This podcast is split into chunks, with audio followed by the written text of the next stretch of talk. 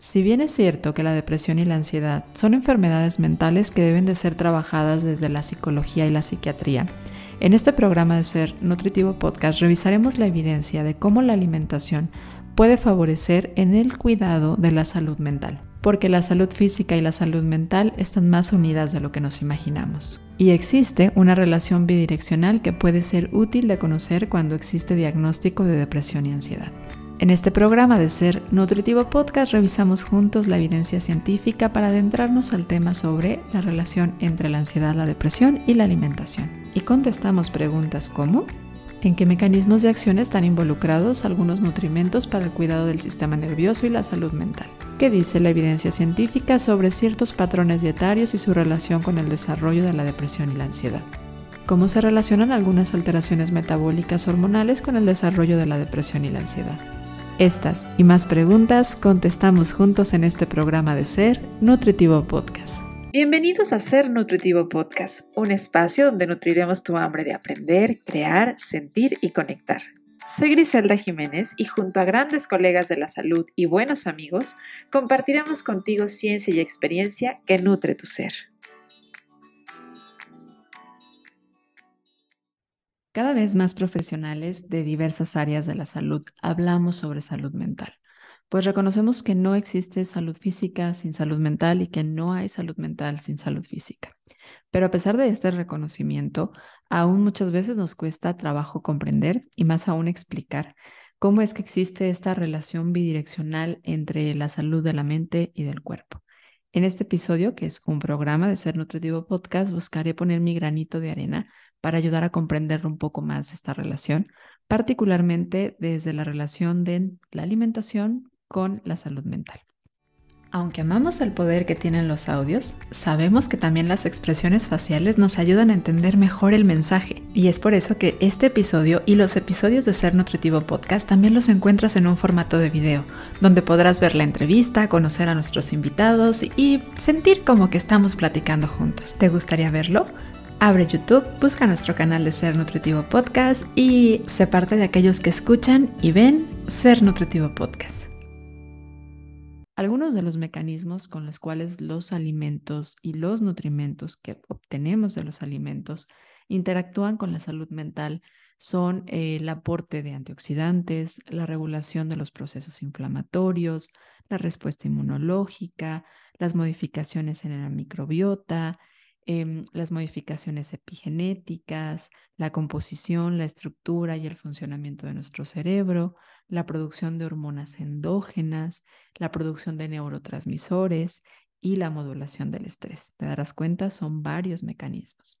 Más el estudio del impacto y la contribución de la dieta, recordando que hablamos de dieta como lo que comemos en un día y no como restricción, en los trastornos de ansiedad y de depresión no son fáciles de medir en los estudios, en la investigación, puesto que el desarrollo de estas enfermedades de salud mental son multifactoriales y abarcan factores biológicos, ambientales, sociales e intrapersonales.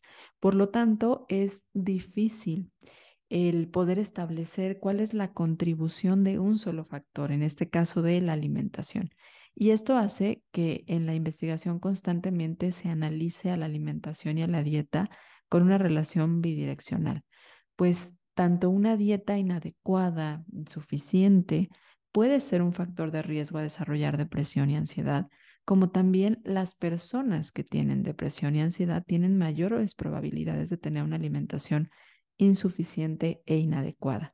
Y esto ha llevado a varias eh, y diversas sociedades internacionales en salud mental que, que ya reconocen el papel importante de incluir a la nutrición como parte del acompañamiento en la salud mental por parte de los profesionales de la nutrición, pero no como único ni tampoco central acompañamiento en el tratamiento de la depresión y ansiedad. Así que, eh, pues empecemos este programa revisando algunos nutrimentos que se involucran en estos mecanismos que anteriormente te mencioné y que se asocian con el desarrollo o también con el posible tratamiento de la depresión y la ansiedad, desde el enfoque nutricional, que recuerdo no debe de ser el único. Comencemos con un nutrimento con bastante evidencia y también muy reconocido por su relación con la salud cognitiva y el desarrollo del cerebro. Y estoy hablando del omega 3. El omega 3 está compuesto de EPA y DHA. Particularmente el DHA está presente en altas concentraciones en el sistema nervioso central y esto lo hace muy popular en cuanto al desarrollo óptimo y al funcionamiento cognitivo. A diferencia del EPA, que tiene, se encuentran menores concentraciones en el cerebro, pero esto no lo hace menos importante en la salud mental, porque el hecho de que esté en menores concentraciones es que el EPA es rápidamente metabolizado a otros derivados, como es el caso de los endocannabinoides, el EPA, el DHEA, entre otros compuestos que tienen un efecto importante y potencial antidepresivo. Además de esto, el EPA y el DHA tienen un efecto bien conocido sobre la síntesis, la liberación y la función de los receptores y almacenamiento de los neurotransmisores durante el desarrollo de diferentes trastornos o condiciones de eh, neuropsiquiátricos. Ya que mencioné los neurotransmisores, me gustaría poner aquí la definición, aunque bien ya hemos hablado de algunos de ellos en un episodio de la temporada 6, donde justo en un programa platicábamos del el estado de ánimo y la alimentación. Ahí explico más a detalle los neurotransmisores y diferentes neurotransmisores. Pero si es la primera vez que escuchas de esto y además para ayudar a comprender la información, los neurotransmisores son sustancias químicas que permiten la comunicación entre las células nerviosas em, y el EPA y el DHA ayudan a la síntesis, pero también a la comunicación entre estos neurotransmisores que son clave, como es el caso de la dopamina, la serotonina y el GABA. Estos neurotransmisores están involucrados en la regulación del estado de ánimo, en el sueño, en la cognición y en el comportamiento. En cuanto a la función de los neurotransmisores, de los receptores, o sea, de cuando se une el neurotransmisor al receptor, el EPA y el DHA están involucrados, pues pueden afectar a la expresión y a la actividad de estos receptores, es decir, que llegue el mensaje y se una el mensaje a los receptores o que esto no suceda. Estos ácidos grasos pueden modular qué tan sensibles están esos receptores a los neurotransmisores, lo cual puede influenciar por completo a las señales de la función neuronal. Mas si fuera poco, no solamente modula la inflamación, también el EPA y el DHA tienen la capacidad o pueden ayudar a mejorar la respuesta fagocítica, esto significa que se traduce en una mejora de nuestra respuesta inmunológica. Si ya existe un daño a la célula, se puede ayudar a recuperar la función y la anatomía de la neurona y de otros tejidos nerviosos cuando existen concentraciones adecuadas de EPA y de DHA. No es el único nutrimento, también hay otros nutrimentos, algunos de ellos muy populares como es el caso del magnesio, que están involucrados en la salud mental. Este mineral desempeña un papel vital en numerosas funciones biológicas del cuerpo, incluyendo la función neuronal. Tiene efectos que son beneficiosos en la disminución de la depresión al bloquear un receptor que se llama N, bueno, se abrevia NMDA, que es el N-metil de aspartato, cuya función se ha identificado como un factor causal de la depresión. Se ha observado que en la depresión hay una regulación alterada de este receptor, lo cual contribuye a una excitotoxicidad aumentada y a una disminución en la capacidad de las conexiones neuronales para adaptarse y cambiar la respuesta. Esto puede llevar a síntomas depresivos, como la disminución del estado de ánimo, la pérdida del interés, la disminución de la motivación. Y aquí es donde participa el magnesio ya que el magnesio tiene la capacidad de bloquear los receptores en NMDA, actuando como un antagonista fisiológico para bloquear estos receptores y ayudar a la regulación de esta excitación neuronal y prevenir esta excitotoxicidad que puede llegar a darse. Esto se traduce a que tenga un efecto estabilizador en la función cerebral y que puede ayudar a contribuir a disminuir los síntomas depresivos.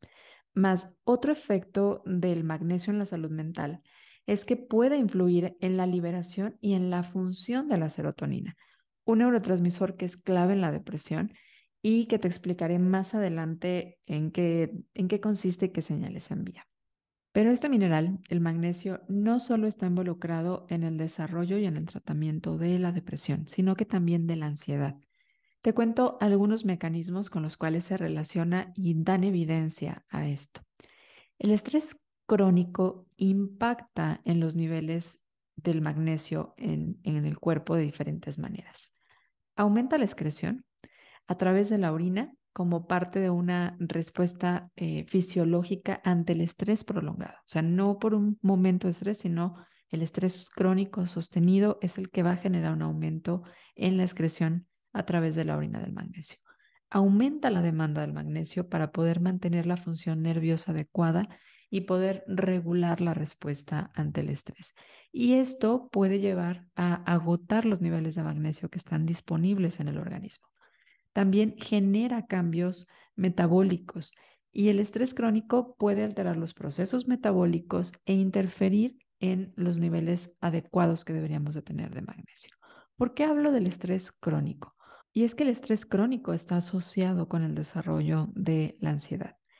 Algunos estudios clínicos sugieren la suplementación de glicinato de magnesio en dosis que van desde 125 hasta 300 miligramos en cada comida y antes de dormir, aliviando o mejorando algunos de los síntomas de la ansiedad, sobre todo en pacientes que se han visto que tienen deficiencia de magnesio. ¿Sabías que detrás de Ser Nutritivo Podcast hay más de 12 años de trabajo en Body Santé? En donde hoy por hoy atendemos de uno a uno a más de 150 pacientes al mes que se encuentran a lo largo del mundo, ya que gracias a la virtualidad hemos podido llegar a países de Latinoamérica, México, Estados Unidos, Canadá y diferentes lugares de Europa. ¿Quieres ser uno de ellos? Ingresa a www.bodysante.com y agenda tu cita. Nos encantará que seas parte de Bodysante, el lugar donde fielmente trabajamos en nutrir tu ser. Y ahora que ya conoces un poco más de nuestros orígenes, es momento de volver al episodio. Una vitamina que ha aumentado el interés en la salud mental ha sido em, el folato o conocido popularmente por la forma de suplementarlo de manera sintética, que es el ácido fólico. Esto debido a que casi el 30% de los pacientes internados gravemente deprimidos se han visto que tienen deficiencia de folatos. Los niveles bajos de folatos en sangre aumentan los niveles de homocisteína en sangre porque generan una falla en la metilación de la homocisteína a metionina. Y esta, la metionina, es un precursor de adenosilmetionina, lo cual es un donador de metilo en una serie de reacciones cerebrales que están involucradas en la formación y recepción de neurotransmisores, proteínas, nucleoproteínas y fosfolípidos de las membranas del sistema nervioso central. Es decir, el que exista niveles altos de homocisteína afecta el funcionamiento adecuado del sistema nervioso central. De aquí que algunos estudios clínicos sugieren que, eh, que, exista un tratamiento con folatos para personas que ya tienen un tema de depresión o síntomas depresivos. Pero con fines preventivos de depresión, basta con cubrir los requerimientos de folato a través de la dieta, a través de la alimentación adecuada. Además de mencionar que son fáciles de cubrir.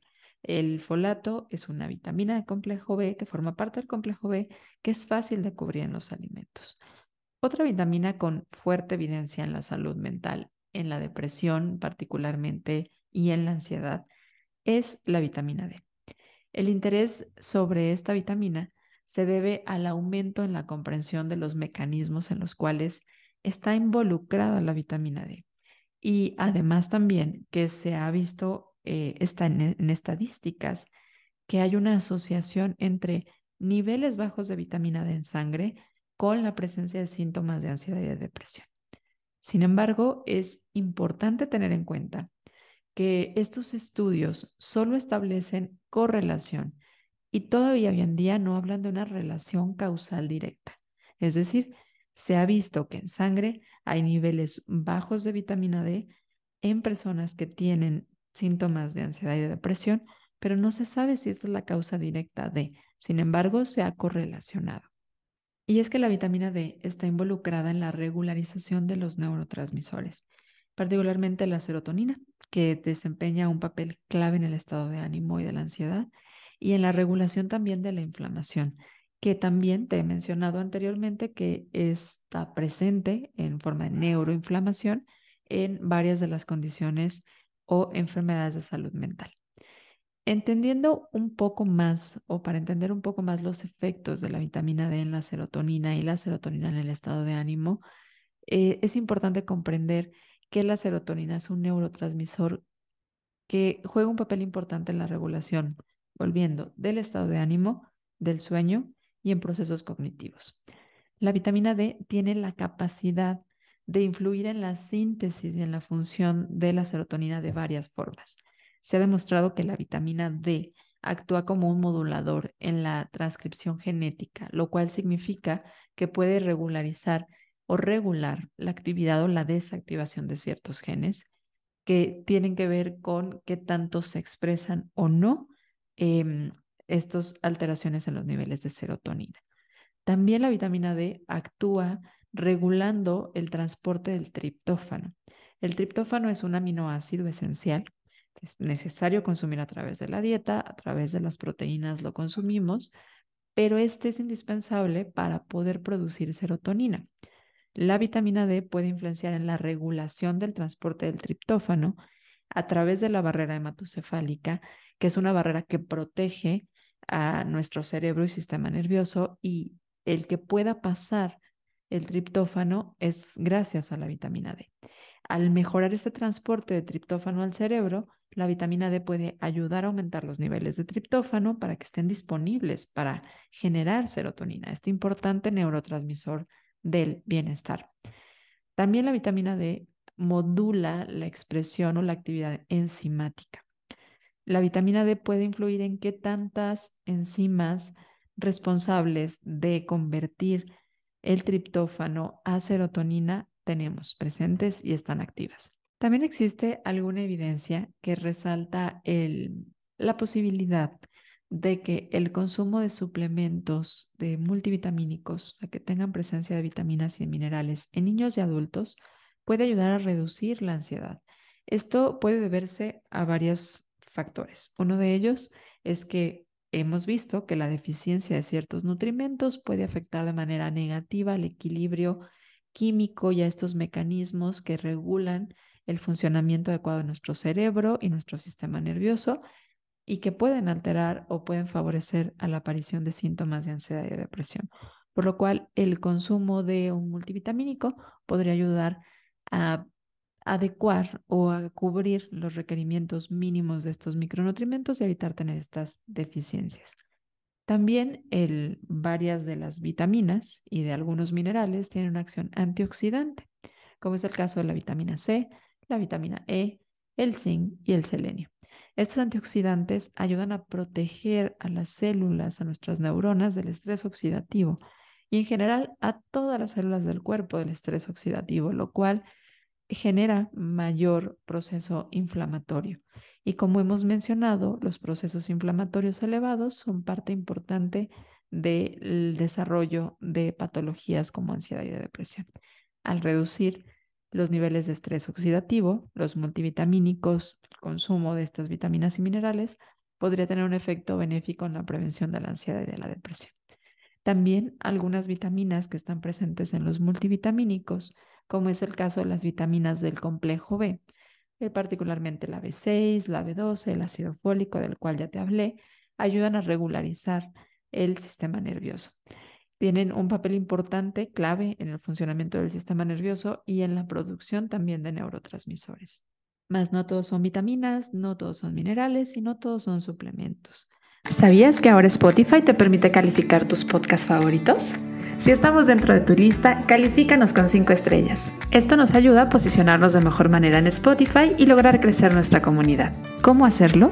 Ingresa al perfil de Ser Nutritivo Podcast en Spotify. A un lado de la campanita encontrarás tres puntos en vertical seguido del texto que dice calificar este programa.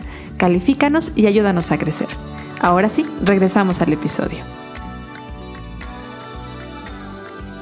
Se ha observado que la relación entre la lisina y la arginina pueden influir a la regulación y a la liberación de hormonas del estrés, como es el caso del cortisol, y en la producción de neurotransmisores que estén involucrados en la regulación del estado de ánimo.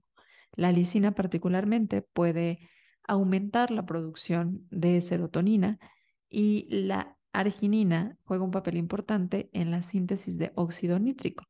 El óxido nítrico es un compuesto que dilata los vasos sanguíneos y que mejora el flujo sanguíneo, lo cual puede tener un efecto relajante en el sistema cardiovascular y por lo tanto puede ayudar a disminuir algunos de los síntomas de estrés y de ansiedad, como es el caso del aumento de la presión arterial y la falta de flujo sanguíneo adecuado.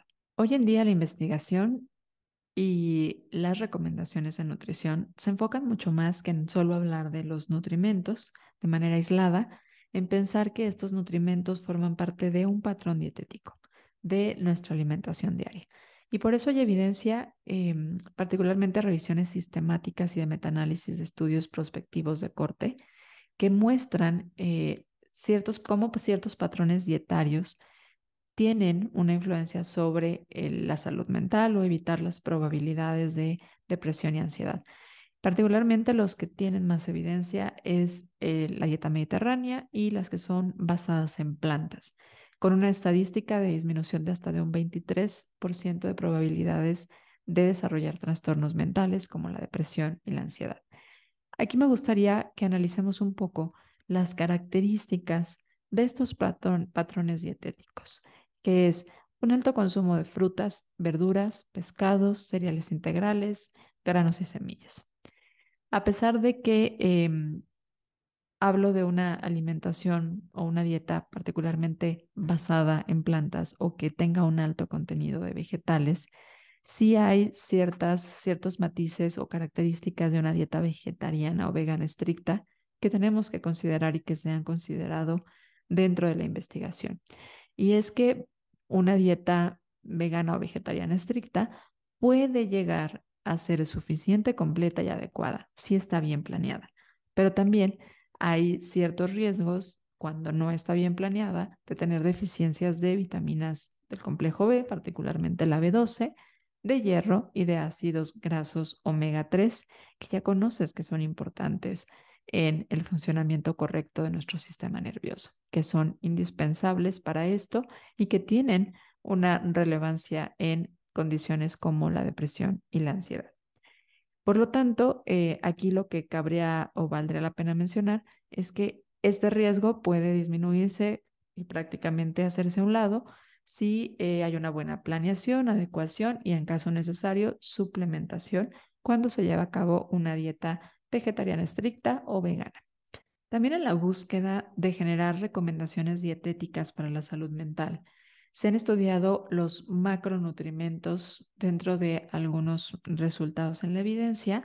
Em, algunas conclusiones que me parecen importantes de mencionar por acá es que el cuidado de la carga glucémica de los hidratos de carbono que se consumen se ha relacionado que puede desencadenar alteraciones en el estado de ánimo, aumento de fatiga, síntomas depresivos, alteraciones en el metabolismo de la glucosa y la insulina, entre otras hormonas como el cortisol, que pueden favorecer a la ansiedad.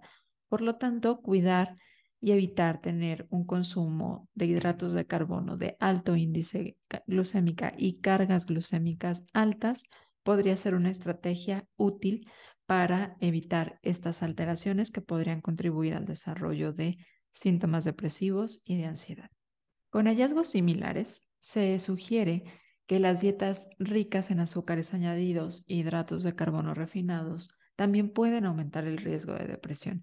Sin embargo, un mayor consumo de fibra puede ser protector o un efecto protector, bajando la carga glucémica, disminuyendo la rápida absorción de la glucosa en sangre y teniendo un impacto menor en los niveles de insulina. Y hablando de insulina, alteraciones en el metabolismo de la glucosa y la insulina también han sido estudiados por su impacto y relación en la salud mental. Cuál es el caso de la hiperinsulinemia, la resistencia a la insulina y la diabetes mellitus tipo 2. Intentar explicar un poco la relación entre estas condiciones, aunque bien podrían ser un tema completo para un episodio. Es más, si resulta de tu interés, comenta, escribe en los comentarios dentro de este video si lo estás viendo en YouTube. Y si te interesa y estás en Spotify, también podrás poner en la votación que te dejaremos aquí abajo para que consideremos hablar de este tema en algunos de los siguientes programas. En condiciones normales, la liberación de insulina em, por parte de las células beta de las células beta del, del, páncreas está regulada principalmente por los niveles circulantes de glucosa en el organismo. Cuando los niveles de glucosa aumentan después de comer, las células beta detectan este aumento y liberan insulina para ayudar a transportar la glucosa dentro de la célula donde se puede utilizar como energía. Sin embargo, el páncreas también tiene una respuesta y responde al sistema nervioso central. El páncreas está inervado, es decir, tiene una conexión con el sistema nervioso central autónomo, que se encarga de regularizar de forma automática el funcionamiento del órgano. El sistema nervioso simpático actúa en situaciones de estrés o durante la actividad física intensa y en estas situaciones el sistema nervioso simpático puede estimular a la liberación de insulina, lo cual ayuda a proporcionar en estos casos un extra de energía adicional para el cuerpo para hacer frente a la situación de estrés o al aumento de actividad física. Más en condiciones de estrés sostenido, esto puede causar alteraciones en los niveles de insulina, como es el caso de la hiperinsulinemia. Por otro lado, el sistema nervioso parasimpático se asocia con la relajación y con el descanso, y su activación puede inhibir la liberación de insulina, ya que en los momentos de relajación y de descanso, el cuerpo necesita menos energía y no es necesario este aumento en los niveles de insulina.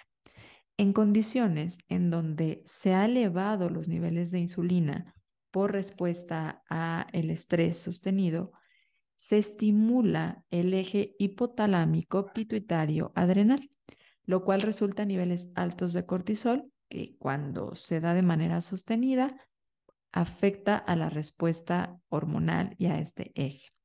El cortisol puede estimular la secreción de las citoquinas proinflamatorias, que pueden interferir en la acción de la insulina y contribuir a que se genere una resistencia a la insulina y empezar a dificultar la entrada de la glucosa a las células.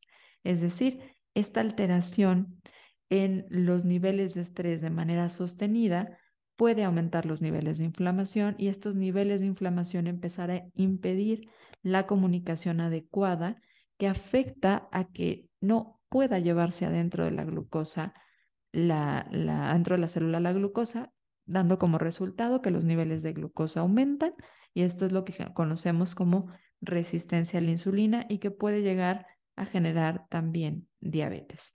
La desregulación de este eje hipotalámico, pituitario, adrenal durante periodos largos de estrés puede entonces contribuir también a que la respuesta natural del cortisol se modifique. La curva de cortisol durante el día se aplane, lo cual genera síntomas, además de proinflamatorios, em, temas de agotamiento, letargo, depresión, eh, cuestión como de, apatía, eh, que aumenta también además las probabilidades de resistencia a la insulina y de estas condiciones de las que hemos venido hablando, de depresión y ansiedad.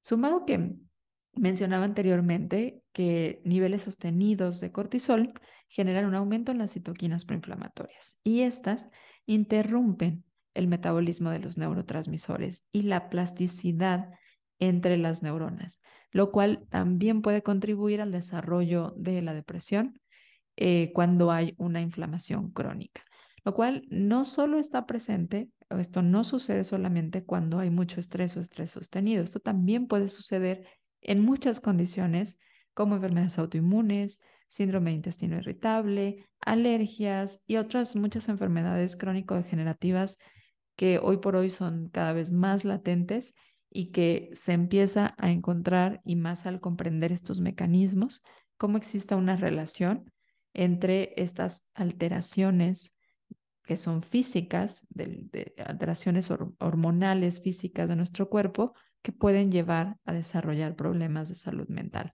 Por eso vemos que hay un aumento, o esta podría ser una de las causas también del aumento en los diagnósticos de ansiedad y de depresión.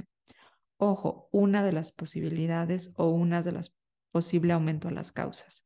Evidentemente hay más diagnóstico porque hay más conocimiento, porque hay más cercanía, porque hay menos mitos sobre la importancia de la atención psiquiátrica y psicológica, pero también existe una condición proinflamatoria en muchas de las formas o condiciones que estamos viviendo hoy en día.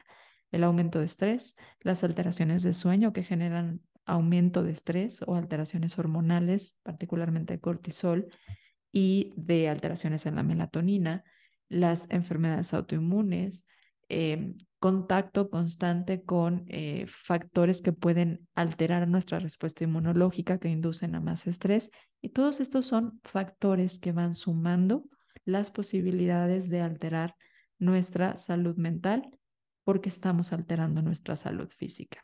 Estamos cerca de llegar al final de este episodio. Gracias por llegar hasta acá. Cuéntanos, ¿te está quedando alguna duda de este tema? Ahora podrás hacérnosla llegar a través de la cajita de preguntas que colocaremos el domingo después del lanzamiento de este episodio. Ahí estaremos contestando a través de las redes sociales, nuestro invitado y yo, las preguntas que nos dejes. Por lo pronto, regresamos al episodio. Para poder ir puntualizando y cerrando este programa, me gustaría ir dejando algunas posibles conclusiones. Existe una relación bidireccional entre la salud mental y la salud física. Por eso cada vez hablamos más y comprendemos a través de estos diferentes mecanismos cómo es que se empiezan a hacer más fácil nuestra comprensión de, cómo están unidas la salud física y mental. Y la alimentación y los nutrimentos desempeñan un papel importante en la salud mental al interactuar a base de muchos mecanismos que mencioné anteriormente modulación de la inflamación, antioxidantes, regulación de la microbiota, que podría darnos también para un tema completo, la respuesta del sistema inmunológico, entre otras. La composición, la estructura y la función de nuestro cerebro, la producción de hormonas y neurotransmisores está influenciado por aquello que comemos, por los nutrimentos de nuestra dieta. Y esto también puede ser una de las razones por las cuales vemos tanto aumento. Cada vez estamos mm, más sobrealimentados en densidad calórica, pero muy reducidos en la calidad de los alimentos. Los micronutrientes se ven muy escasos, sumado que existe una gran cantidad también de la población que en muchas ocasiones está em, metido en dietas restrictivas a nivel calórica y de micronutrientes, que también suma como un factor de riesgo para el desarrollo de alteraciones de la salud mental.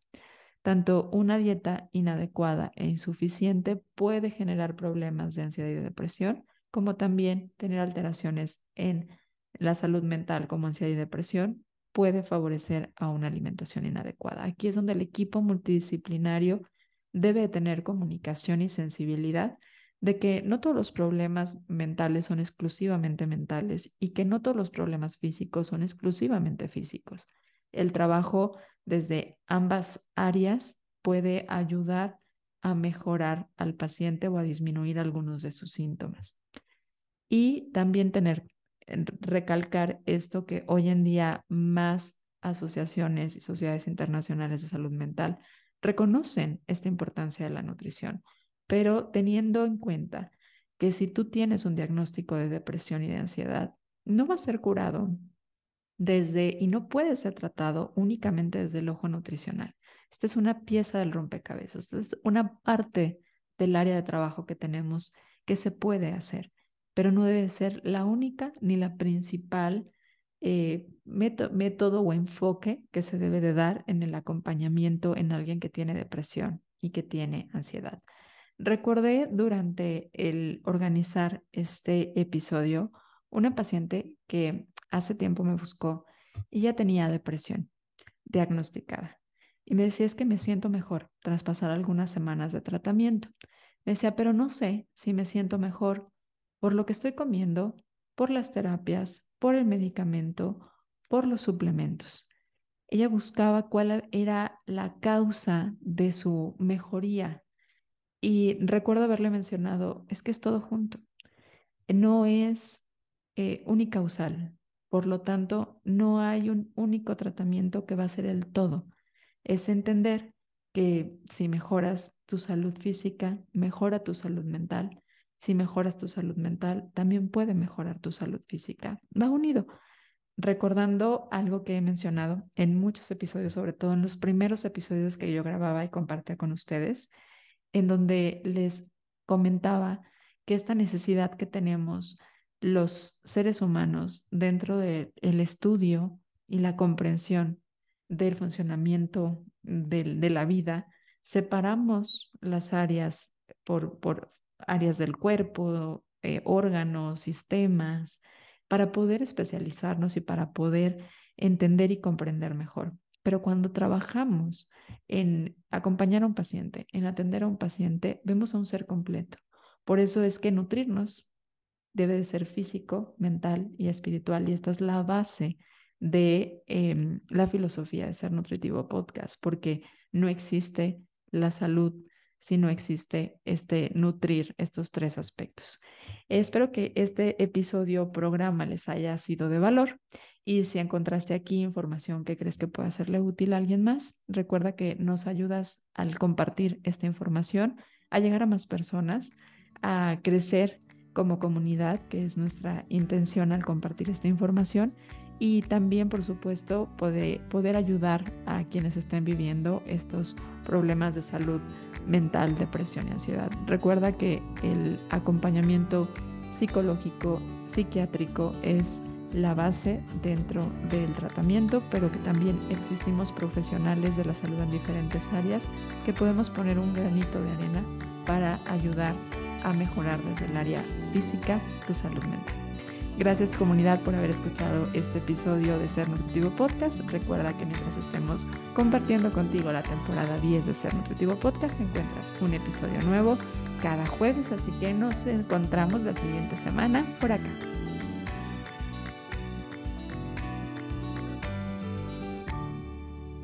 ¿Tienes algo que compartir en Ser Nutritivo Podcast?